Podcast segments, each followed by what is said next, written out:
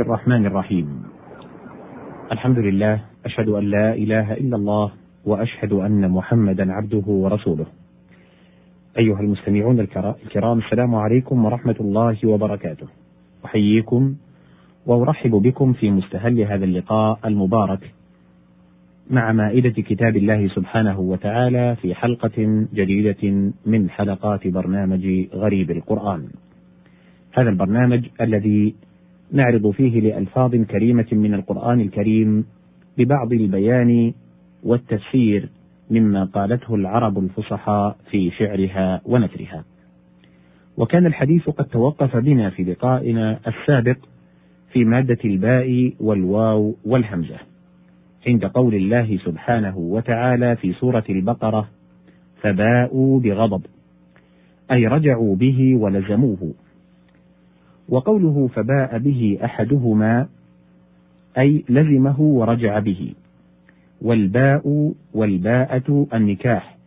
وفي الحديث من استطاع منكم الباءة فليتزوج. وفي آخر عليكم بالباءة.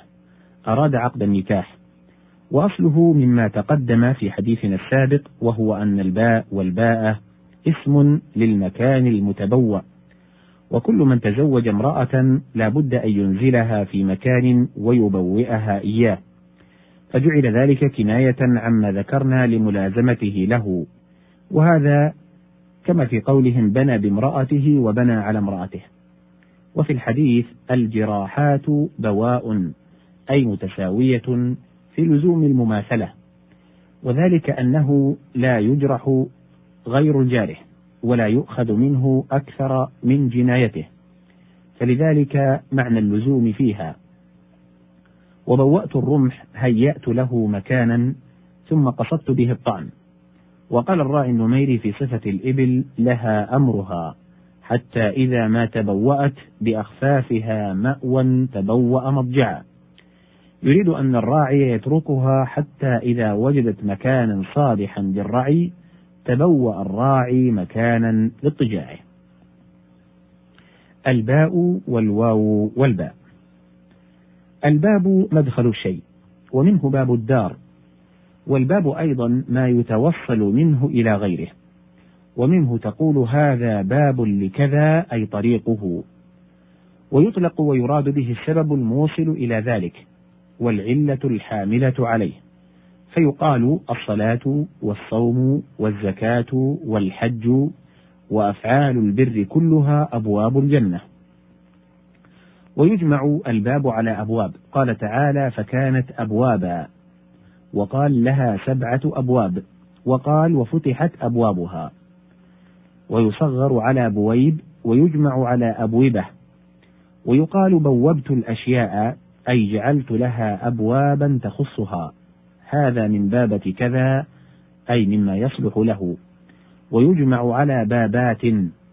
قال الخليل بابة في الحدود. الباء والواو والراء. البوار الهلاك. ومنه قوله تعالى في سورة إبراهيم وأحلوا قومهم دار البوار أي الهلاك. وقوله تعالى في سورة الفتح وكنتم قوما بورا. أي هلكا وأصل ذلك من البواري وهو فرط الكساد. وذلك أنه لما كان فرط الكساد يؤدي إلى الفساد كقولهم كسد حتى فسد عبر به عن الهلاك. يقال بار يبور بوارا وبورا. وفي الحديث نعوذ بالله من بوار الأيم أي كسادها عن الزواج. وأرض بور وبوار لم تزرع. وفي الحديث لما كتب لأكيدر وأن لكم البور والمعامي. قال أبو عبيد البور بفتح الباء وضمها الأرض التي لم تزرع والمعامي الأرض المجهولة. وأرض بائرة ورجل حائر بائر وجمعه بور وقيل بور في الأصل مصدر. وصف به الواحد والجمع نحو رجل بور. قال ابن الزبعرى يا رسول المليك إن لساني راتق ما فتقت إذ أنا بور. الباء والياء والتاء. البيت مأوى الإنسان ليلا. هذا أصله لاشتقاقه من البيتوتة. ثم أطلق على كل منزل وإن لم يكن بالليل.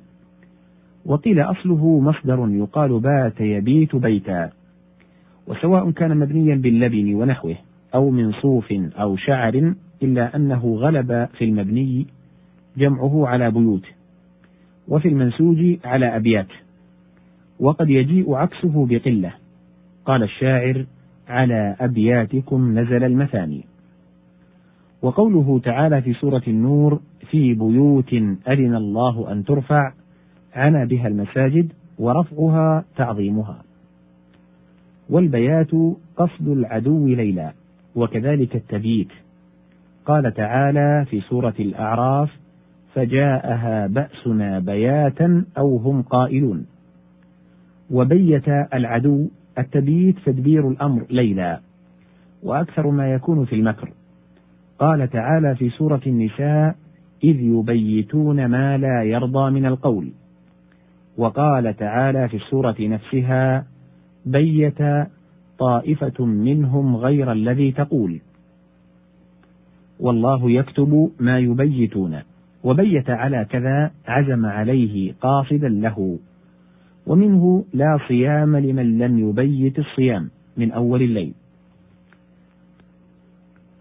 الباء والياء والدال. باد يبيد بيدا فهو بائد أي هلك.